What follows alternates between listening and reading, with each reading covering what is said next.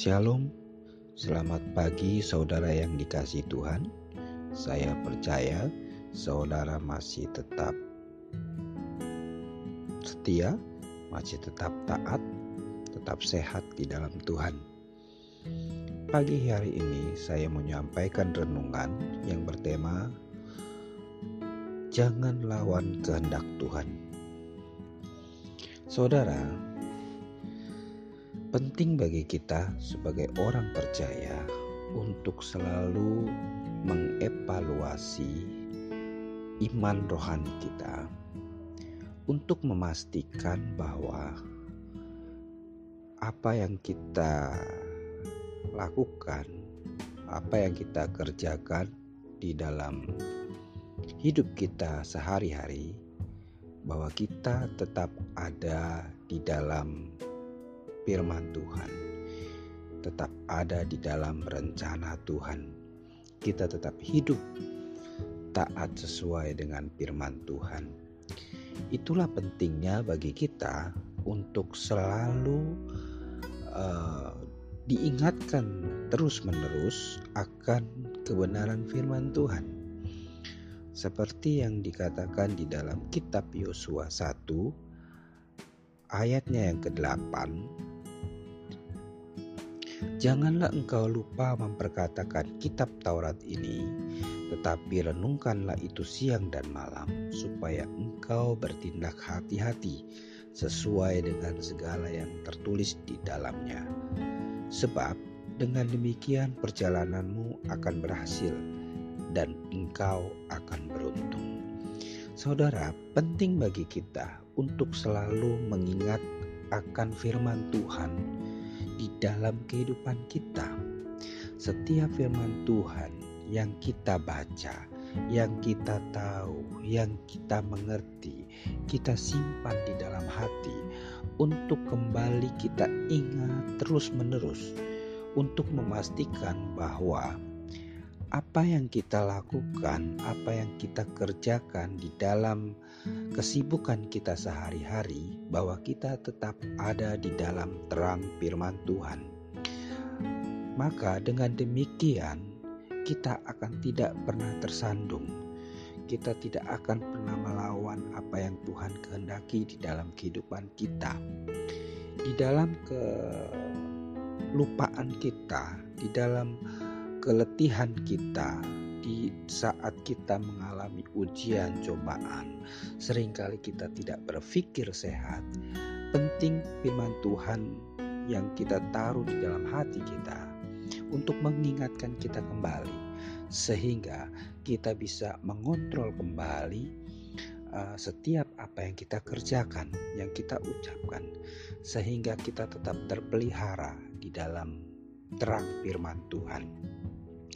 Topik hari ini saya mau ambil di dalam kisah Yunus ayat yang pertama sampai ayat yang ketiga. Saya akan bacakan saudara Yunus 1 demikian firman Tuhan. Datanglah firman Tuhan kepada Yunus bin Amitai. Demikian, bangunlah, pergilah ke Niniwe kota yang besar itu.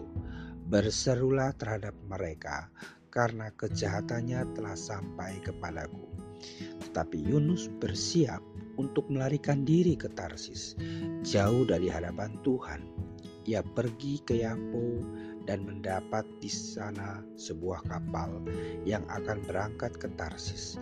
Ia membayar biaya perjalanannya, lalu naik ke kapal itu berlayar bersama-sama dengan mereka ke Tarsis, jauh dari hadapan Tuhan.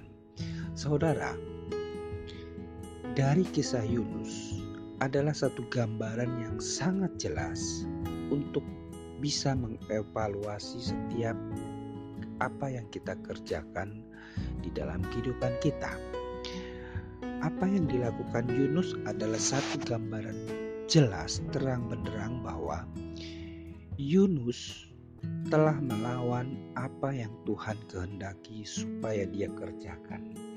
Karena Tuhan, firman Tuhan datang kepada Yunus untuk memerintahkannya pergi ke satu kota, yaitu kota Niniwe, dan untuk mengingatkan orang-orang di sana akan kejahatan mereka. Oleh karena apa yang telah mereka kerjakan, apa yang mereka lakukan sudah sampai kepada Tuhan. Kejahatan mereka sudah sampai kepada Tuhan, dan Tuhan memerintahkan Yunus untuk mengingatkan mereka bahwa Tuhan akan menghukum mereka jika mereka tidak bertobat. Tetapi Yunus lari dari panggilan Tuhan. Yunus lari dari apa yang Tuhan perintahkan. Yunus takut untuk menyampaikan pesan yang Tuhan sudah sampaikan kepadanya untuk disampaikan ke orang-orang di Niwe. Dan oleh karena dia takut, akhirnya Yunus dia pergi untuk tidak melakukan apa yang Tuhan kehendaki. Kalau kita lihat kisah dari Yunus saudara, apa yang Yunus lakukan itu sangat-sangatlah uh, bukan beresiko bagi dirinya sendiri, tapi juga membahayakan orang di sekelilingnya. Coba kita lihat uh, kisah selanjutnya, saudara. Ketika Yunus dia melarikan diri dari panggilan Tuhan, dia naik kapal dan akhirnya angin badai menerpa kapal tersebut dan sehingga kapal itu oleng dan hampir tenggelam. Dan oleh karenanya Yunus dibuang ke laut untuk meredahkan amarah Tuhan. Dan ketika Yunus dilempar ke laut, maka angin menjadi reda. Bayangkan saudara bahwa jika kita melawan apa yang menjadi kehendak Tuhan di dalam kehidupan kita, maka itu berisiko akan menimbulkan dampak bagi orang sekelilingnya. Entahkah saudara seorang ayah, seorang atau saudara sebagai apa pun, jika kita melawan kehendak Tuhan, maka kita membahayakan atau beresiko kepada orang-orang di sekeliling kita. Dan pada akhirnya Yunus dibuang ke laut dan dimakan oleh ikan. Dan selama tiga hari Yunus ada di dalam perut ikan dan dia bertobat. Dan oleh karena dia bertobat, maka Tuhan beri dia kesempatan untuk kembali melakukan apa yang Tuhan perintahkan. Dari kisah Yunus saudara sangat jelas bahwa ketika Tuhan sudah menghendaki kita untuk melakukan sesuatu, maka haruslah kita kerjakan. Karena kalau tidak kita lakukan, maka kita akan menanggung konsekuensinya. Adakah kehidupan kita saat ini kita melawan kehendak Tuhan? Adakah sesuatu yang kita belum kerjakan apa yang Tuhan kehendaki? Kalau hari ini saudara mengalami begitu banyak ujian dan banyak cobaan, mungkin bisa jadi itu adalah salah satu bagian dari resiko oleh karena kita melawan kehendak Tuhan.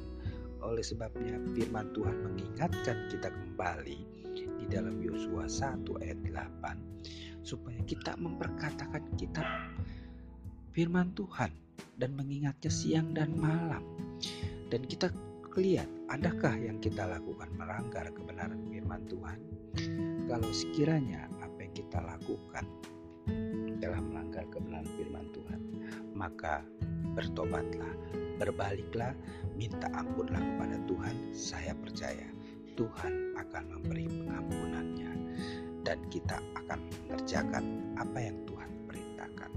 Saya percaya kalau kita mau melakukan apa yang Tuhan kehendaki, kita tidak dibiarkannya sendiri. Tuhan akan menuntut kita, menyertai kita, dan memberikan kita kekuatan. Pada akhirnya, ketika Yunus melakukan apa yang Tuhan kehendaki, dia menyampaikan kepadanya pada akhirnya orang-orang Niniwe ternyata merespon dengan baik. Mereka bertobat, mereka menyesali perbuatannya, dan akhirnya Tuhan memberikan mereka pengampunan. Inilah satu gambaran saudara adalah satu hal pelajaran yang baik untuk kita mau belajar Saya percaya bahwa Allah yang kita sembah adalah Allah yang mengampuni, Allah yang sangat mengerti Tetap kuat, tetap sehat, tetap semangat, tetap di dalam Tuhan. Amin. Terima kasih. Tuhan berkati.